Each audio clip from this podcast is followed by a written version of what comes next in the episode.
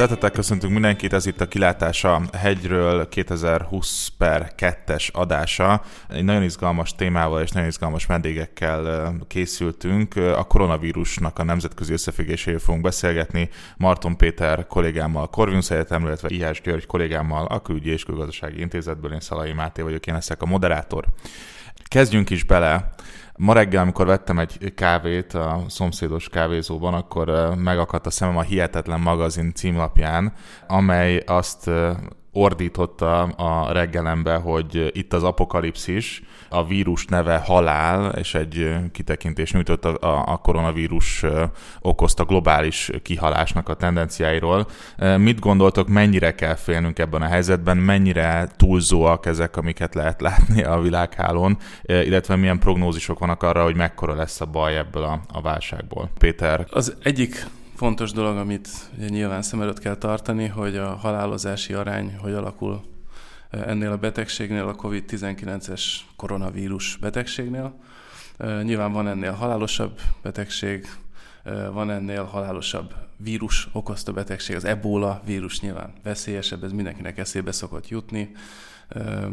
Tehát ezt így lehet mihez tartás véget nézegetni, Biztos, hogy nem fog mindenki meghalni, inkább az a probléma, hogyha 1-2 százaléka hal meg a betegeknek, vagy fertőzötteknek, mert lehetnek ugye köztük meg nem betegedő aszimtomatikus hordozók is, akkor azért az mondjuk, ha az emberiségre vetítjük ezt ki, az elég sok ember lehet így is. Másrészt a, a reakciók is érdekesek, tehát hogy a, gazdaságot hogyan érinti, a, a politikai folyamatokat hogyan érinti az, amikor megjelenik a fertőzés valahol. Tehát ennek a hatásai lehet, hogy még messzebb menők a járványnál. Hogyha járványkezelés társadalmi szintjét nézzük, akkor az egyik legelső és legfontosabb előírás, hogy ilyenkor nem szabad félni. Tehát bármilyen vészhelyzetben tiszta fejjel, tudatosan kell elkezdeni cselekedni, és megmondom őszintén, hogy ilyen típusú média megjelenések azok, amelyek nem segítik ezt a folyamatot. A podcast felvételünk reggelén a internetes források szerint több mint 80 ezer megbetegedés regisztráltak a világon, és több mint 2700 halottat, illetve a meggyógyultak számok lassan eléri a 28 ezeret. Hogyan értelmezhetjük ezeket az adatokat? Nektek mit mondanak ezek a számok? Először is a kínai adatokat érdemes kritikusan nézni. Ott ugye a diagnosztikai követelmények azok többször megváltoztak. Például Melkasi CT alapján kezdetben nem voltak készek regisztrálni eseteket, csak a pozitív PCR-teszt függvényében. Azzal egyébként is lehetnek problémák, tehát produkálni néha fals negatívokat, de a tetejében nem tudtak mindenkit tesztelni, hát talán a tizedét tudták az eseteknek valójában tesztelni és ezért biztosra vehetjük, hogy ott voltak ennél többen is halottak, mint amennyit ők eddig jelentettek halottként. Emellett az adatok szemlélésénél még egy dologra felhívnám a figyelmet úgy általában, hogy ez kicsit olyan, mint amikor a csillagok fényét nézzük az éjszakába, tehát az a csillag, amit bámulunk, az ugye valójában igen messziről küldi a fényét hozzánk, bizonyos értelemben a múltat látjuk, azóta felrobbanhatott a csillag. Tehát igazából egy egy-két héttel ezelőtti állapotot tükröznek a fertőzöttek számát tekintve az adatok, és hogy utána ez mivé érik be, az részint az intézkedések, részint a járvány terjedésének a függvénye. És emellett vannak országok, ahol különösen aggódunk a helyzetnek az át nem láthatósága miatt. Irán például feltűnően sok esetet exportál, ahhoz képest, hogy mennyi esetről tudunk ott jelenleg. Ennyi eset exportálása mellett nem valószínű, hogy olyan alacsony lenne az esetszám, mint amennyit ők jelenleg mérnek. Én azt gondolom, hogy ezeket a számokat nem érdemes ilyen napi szinten követni nekünk laikusoknak, tekintette arra, hogy ezek a számok nekünk egy kicsit mást sugalnak, mint a szakértők számára. Én azt gondolom, hogy arra kell, vagy arra érdemes odafigyelni, hogy valóban ezek a számok változhatnak, tehát sok új információ derül ki a vírusról magáról az elmúlt időszakban. Például az, hogy valaki lehet aszimptomatikus hordozó, e, ezek a számok valószínűleg a következő időszakban is változhatnak, akár pozitív, akár negatív irányban. A kínai hatóságok, az ottani szakemberek arról beszélnek, hogy ugye összességében lecsengőben van a járvány per pillanat a legtöbb helyen. Ugye a legtöbb hely ebben az esetben Kínát jelenti, hiszen a vírus jelenleg talán több mint 95%-ban összpontosul ebben az országban, de azóta ugye azt az információt is láttuk, hogy a már kigyógyult betegek újra megbetegedhetnek, adott esetben emiatt is változhatnak a számok. Én azt gondolom, hogy ilyenkor érdemesebb valamilyen praktikusabb dolgokra koncentrálni, mégpedig arra, hogy mit tudnak tenni felkészülés címén az országok, az egyes emberek, erre kellene összpontosítani a kommunikációt döntően ha már szóba került Kína, ha már szóba került Irán, akkor kétségtelen, hogy fontos szerepet játszhat egy országnak a belpolitikai berendezkedése azzal kapcsolatban, hogy hogyan lépnek föl a vírussal szemben. És azért, hogyha megnézzük az elmúlt hetekben, hogy milyen narratívák kövezték a kínai fellépést, akkor itt volt jó is, rossz is. Sokan mondják azt, hogy egy autoriter rendszer könnyebben tud fellépni egy ilyen válsághelyzetben, néhányan azonban azt állítják, hogy azért mégiscsak a demokratikus berendezkedés hatékonyabb lehet. Ti mit gondoltok gondoltok ezzel kapcsolatban, milyen hatása van a politikai rendszereknek arra, a politikai rendszerek különbözőségének arra, hogy hogyan lépnek föl a kormányok a vírussal szemben? Én azt gondolom, hogy nem olyan nehéz valójában megválaszolni ezt a kérdést. Tehát a kezdeti szakaszban, ami mindig kritikus egy járvány szempontjából, mert az, hogy mekkora problémává növi ki magát, az annak a függvény, hogy ott az elején mi történik. Ott a kínai hatóságok, ez adott esetben a helyi hatóságokat jelenti, csak persze ők a központtól azért mégiscsak függő helyzetben vannak, annak a nyomása alatt, nagyon rosszul reagáltak. Tehát először megpróbálták eltusolni a dolgot, kerülték azt, hogy a lakosság meg megfelelően tájékoztatva legyen, nyomást gyakoroltak azokra, akik hírtattak volna a történésekről, orvosokra közvetlenül, rendőrileg, zaklatólag, és hát ez biztos, hogy nem segített abban, hogy ez a járvány ne érjen el egy jóval nagyobb léptéket, ami mellett már láthatóan sokkal nehezebb kezelni. Tehát a válasz az, hogy ha nem ilyen lenne ez a bizonyos politikai rendszer, akkor lehet, hogy nem lenne ekkora problémánk. Úgyhogy igazából én, én ezt megkerülhetőnek érzem ezt a kérdést ezekre a dolgokra utalva. De csak még annyit tennék hozzá ugyanakkor, hogy demokratikus körülmények között valójában nagyon is jól lehet adott esetben kezelni egy ilyen kérdést, tehát ez nem demokrácia vagy emberi jogok tiszteletbe tartásának a függvénye, hogy valaki hatékonyan tud-e föllépni egy extrém nehéz helyzetben, amilyen egy nagy járvány kezelése. Lehet nagyon transzparensen kormányozni, Szingapur, Hongkong, Taiwan, akár Dél-Korea kiváló példát kínálnak erre, lakosságot folyamatosan, részletesen tájékoztatva, hogy lehet hatékonynak lenni és a demokratikus körülmények között is vannak rendkívüli helyzetekre vonatkozó szabályok, szóval a demokratikus körülmények között is lehet karanténba helyezni embereket, akkor is, hogyha ők esetleg inkább szaladnának a, a valami koncertet megnézni. Tehát ez, ez megoldható demokráciába is. Amit most leírtál a kínai esetben, az abból következett, hogy a kínai politikai rendszer ilyen, abból következett, hogy a kínai politikai rendszer autoriter, vagy annak köszönhető, hogy egész egyszerűen ott a helyi vezetők, vagy akár az országos vezetők éppen olyanok voltak, akik így reagáltak erre. De minek tudható be ez a, ez a cselekvési hiányosság vagy probléma? Kína szakértők szokták úgy jellemezni a kínai kormányzás rendszerét, hogy az alapvetően elég sok illetékességet, hatáskört hagy meg igazából egy alacsonyabb helyi szinten, és azt várja a helyi szintől, hogy az őrizze meg a társadalmi stabilitást, ez a prioritás. Ne legyenek rossz hírek, bármi, ami megbolygathatja a társadalmi rendet, és ezért akik ott vannak ezen a szinten, abban láthatják magukat érdekeltnek, hogy hát akár eltusolás árán is, amíg lehet kisebb problémákat láthatatlanná tegyenek.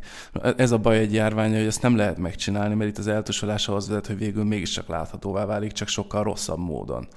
És, és itt ez ütött vissza, és akkor ilyen helyzetben persze belép a központi hatalom, hogy akkor magához ragadja az irányítást, hogy na jó, hát akkor a helyiek elbénázták, átvesszük, kirúgunk pár illetékest, ők a bűnbakok, ő miattuk volt az egész, egyébként a rendszer tökéletes, sőt, népi háborút vívunk a járvány ellen, hiszen ebben jók vagyunk, most csak erre figyelünk, és hát egy ilyen rendszer abba kétségtelenül tud hatékony lenni, hogyha egyetlen problémát tűz maga elé megoldandó kihívásként, akkor, akkor tud eredményeket elérni. Én először is szeretnék nem egyetérteni az előző véleménye annyiban, hogy a kínai hatóságok nagyon rosszul kezelték 2003-as járványt.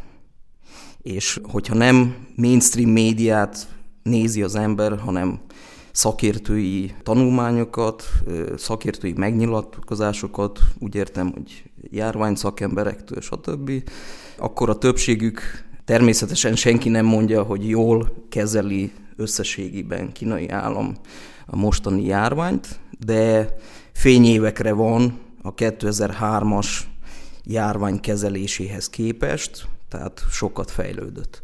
Ezt azzal egészíteném ki, hogy például a Nemzetközi Egészségügyi Biztonsági Index, amelyet minden évben összeállítanak, és azt mutatja, hogy nem tudom, Kína körülbelül 50. helyen van, több mint 100 országból, és én azt gondolom, hogy ez is azt mutatja, hogy az összefüggés, a politikai berendezkedés és a járványra adott válasz között nem annyira erős, mint ahogy az a médiában manapság megjelenik. Tehát azt gondolom, hogy az, hogy vannak olyan szomszédaink, akik rosszabbul szerepelnek, Európai Uniós tagok rosszabbul szerepelnek adott esetben az adott indexen, mint Kína, inkább azt talán bizonyíthatja, hogy nincs erős együttjárása, vagy pontosabban okokozati összefüggés a kettő között. Egy ilyen példát kiemelném, még egy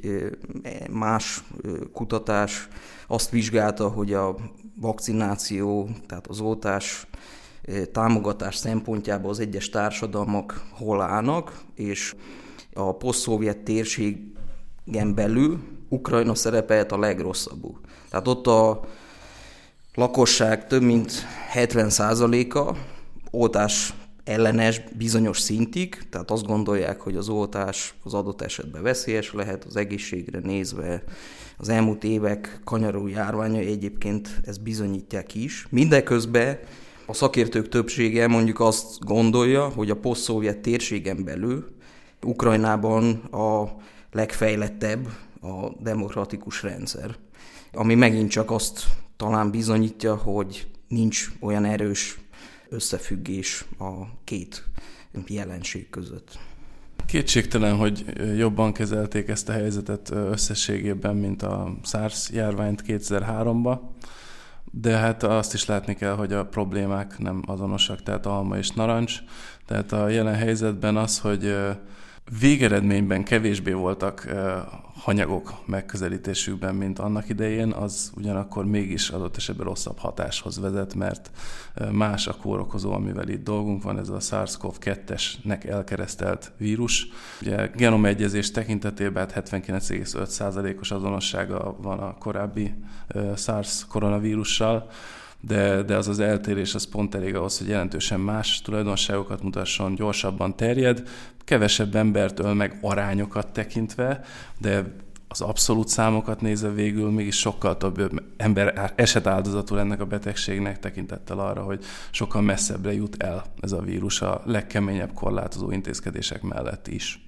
Ami még változott 2003-hoz képest, az, az a diskurzív tér, amiben berobbant ugye a vírus, rengeteg, már én utaltam rengeteg összesküvés elméletre ti is. Ezek között az is fölmerülhet, gyakran, hogy ugye ki, kinek éri meg ez az egész, meg ki az, aki, aki esetleg ezt facilitálta volna a vírus terjedését. Nyilván ezt nem fogom megkérdezni, viszont hogyha már nemzetközi kapcsolatokról beszélünk, akkor azt mégis megkérdezném, hogy lehet-e olyan állami szereplő, kormányzati szereplő, vagy akár nem állami szereplő, amelyik úgy gondolhatja, hogy igazából ő ebből a helyzetből hasznot próbál húzni. Nyilván a politika természete ez. Minden egyes válsághelyzetet nem csak kezelünk, de megpróbáljuk úgy kezelni, hogy az, az végsősorban nekünk legyen a legjobb. Milyen ilyen fajta dinamikát tudtok látni ebben a helyzetben most? Igen, hát ugye a politika a lehetőségek művészete, szokták mondani, meg hogy van az az ősi kínai mondás állítólag, hogy a válság meg a lehetőség, ezek ilyen összekapcsolódó fogalmak. Hát politikusok mindig igyekeznek bármilyen helyzetről beszélünk, abból hasznokat húzni. Ez a világban számos ponton tetten érhető, tehát az, ahogy például a kínai rendszer is végül is a saját legitimálásának az irányába fordította ezt a járványhelyzetet azzal, hogy egy ilyen példa nélküli hatalmas népi összefogás irányítójaként lép most fel és igyekszik szállítani az eredményeket a járvány visszaszorításában. Amerikai részről pedig például elhangzott olyan kijelentés, hogy na ez a járvány majd biztos felgyorsítja a folyamatot, hogy a munkahelyek visszatérjenek az Egyesült Államokba. Tehát azért mindenki kalkulál, a politikai szereplőknek ez a sajátosság. Ezzel nem is vagyok meglepve. Remélhetőleg közben persze mindenki koncentrál arra is, hogy a közös problémát megoldják. Én azt gondolom, hogy ez a fajta sajátossága a politikának egyik akadálya annak, hogy az emberiség egészében jobban legyen felkészülve az ilyen típusú járványokra. Valóban vannak olyan országok, amelyek megpróbálnak akár hasznot húzni ebből a szituációból, mint ahogy egyébként vannak olyan országok is, akik adott esetben a globális felmelegedésből is próbálnak valamilyen előnyöket kovácsolni. Tehát ez, ez biztos, hogy jelen van, de az elmúlt időszakban megint csak a szakemberek, a civil társadalom egyöntetően arra figyelmeztette a kormányzatokat, hogy az összefogás, annak a egységes rendszernek a megteremtése, amelyel fel tudunk lépni a járványok ellen, hiszen a járványok egyébként nem országspecifikus jelenségek, mint ahogy az elmúlt időszakban is láttuk, mint ahogy láttuk 2009-es H1N1 járvány esetén, vagy ebola járvány esetén.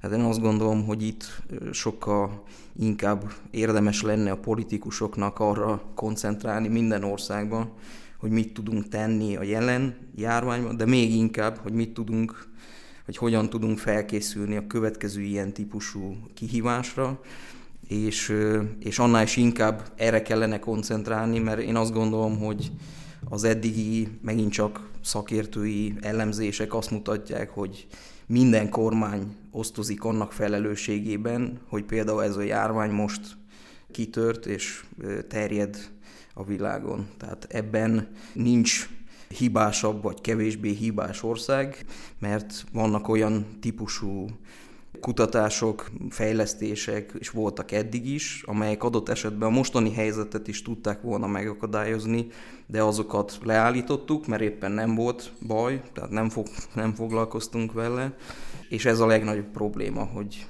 nem erre összpontosít a politika hosszú távon. Történeti példa, hogy a hidegháború közepén az Egyesült Államok és a Szovjetunió abban együtt tudtak dolgozni, hogy a hímlőt, hímlő járványt azt kiírtsák a föld felszínéről, annak ellenére, hogy atomfegyverekkel egymást támadták közben. Sokan megosztottak egy cikket nemrég, amit állítólag két kínai kutató írt a témában, ami érdekes állításokat tett azzal kapcsolatban, hogy nem a Wuhani piacról, hanem a helyi, mellette található helyi járványügyi központból terjedt a vírus, hiszen ott akár denevérekkel is kísérletezhettek, ahonnan a vírus kijött. Mit gondoltak ennek a cikknek az autentikusságáról, illetve mennyire megbízható ez, mennyire alátámasztható ennek ennek a cikknek az állításai. Igyekszem nagyon tömör lenni. Járványok és konteók a világon, világtörténelemben végig mindig együtt jártak. Tehát egyszerűen az egyik nem tud lenni a másik nélkül, és hát eh, közben, közben meg tudjuk, hogy a járványok természetes jelenségek, tehát fact number van.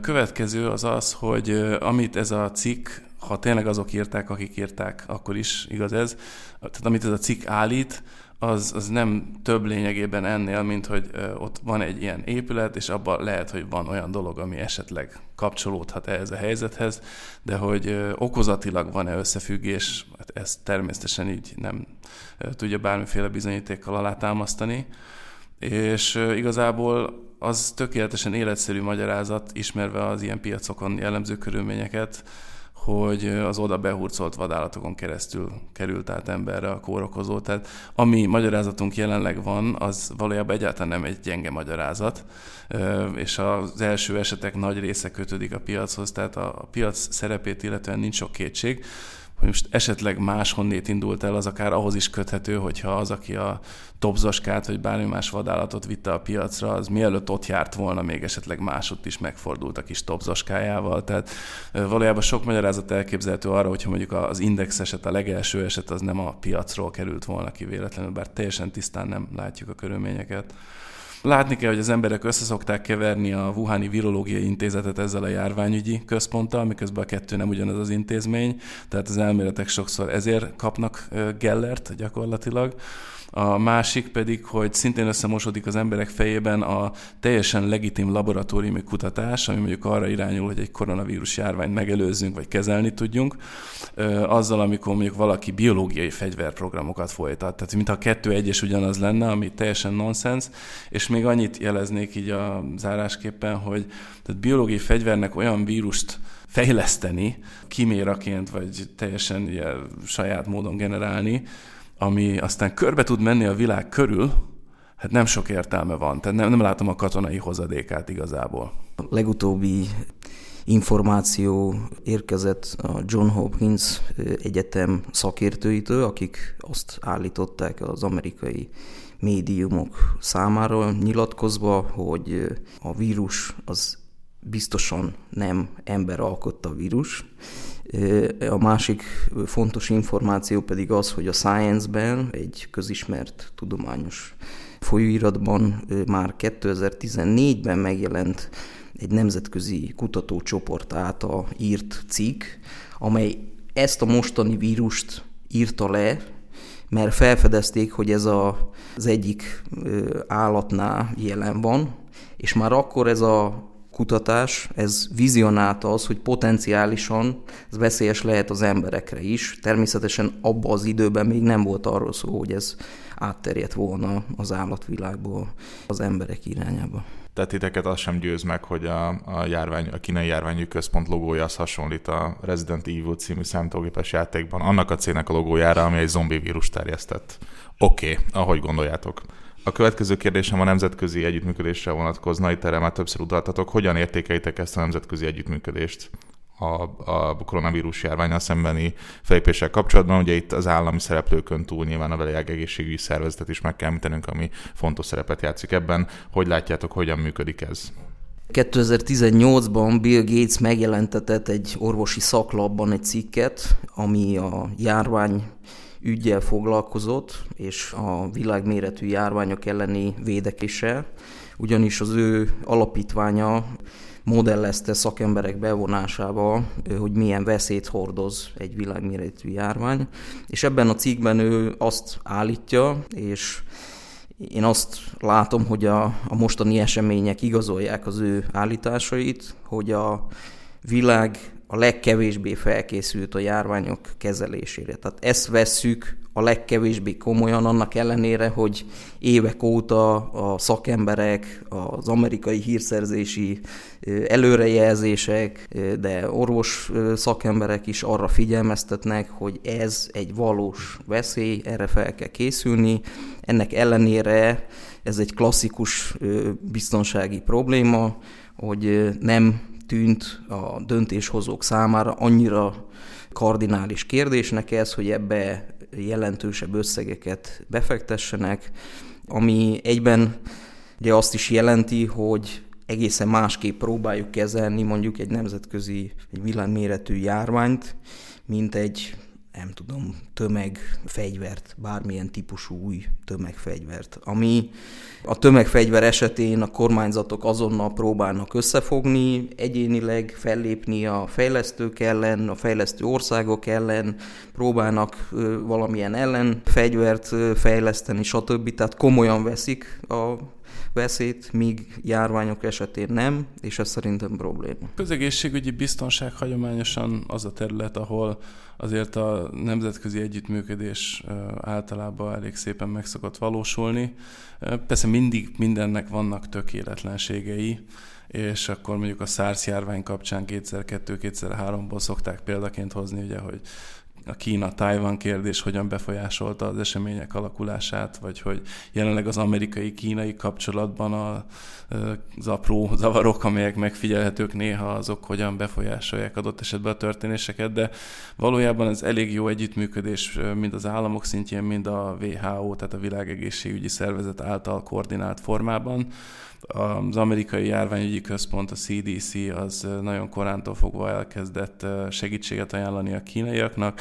Amikor azok ezt elfogadták, onnétól fogva szállítottak ugye, teszteléshez, polimerázláncreakciós teszteléshez tesztkiteket a kínaiak számára és még sok másik országba is. Tehát ilyenkor ugye az egy kritikus kérdés például a nemzetközi közegészségügyi biztonság szempontjából, vannak olyan szegény országok, amelyekben az egészségügyi rendszer korlátozott kapacitásokkal rendelkezik, mind a járvány kezelésére, mind arra, hogy akár felderítse az eseteket és megfelelően számon tartsa azokat. Tehát mind a teszteléshez, mind a monitorozáshoz, mind a járványkezeléséhez támogatásra szorulnak. És a WHO ebben nagyon fontos irányító szerepet tud játszani, onnétól fogva, hogy nemzetközi közegészségügyi válsághelyzetet hirdet. És amikor ezt megtette végül is, akkor azzal egy fontos lépés történt annak érdekében, hogy megfelelő globális koordináció megvalósuljon. Tehát mind a, a gazdag országok értelemszerűen kiveszik hangsúlyosan a részüket a akár bilaterális segélyek útján a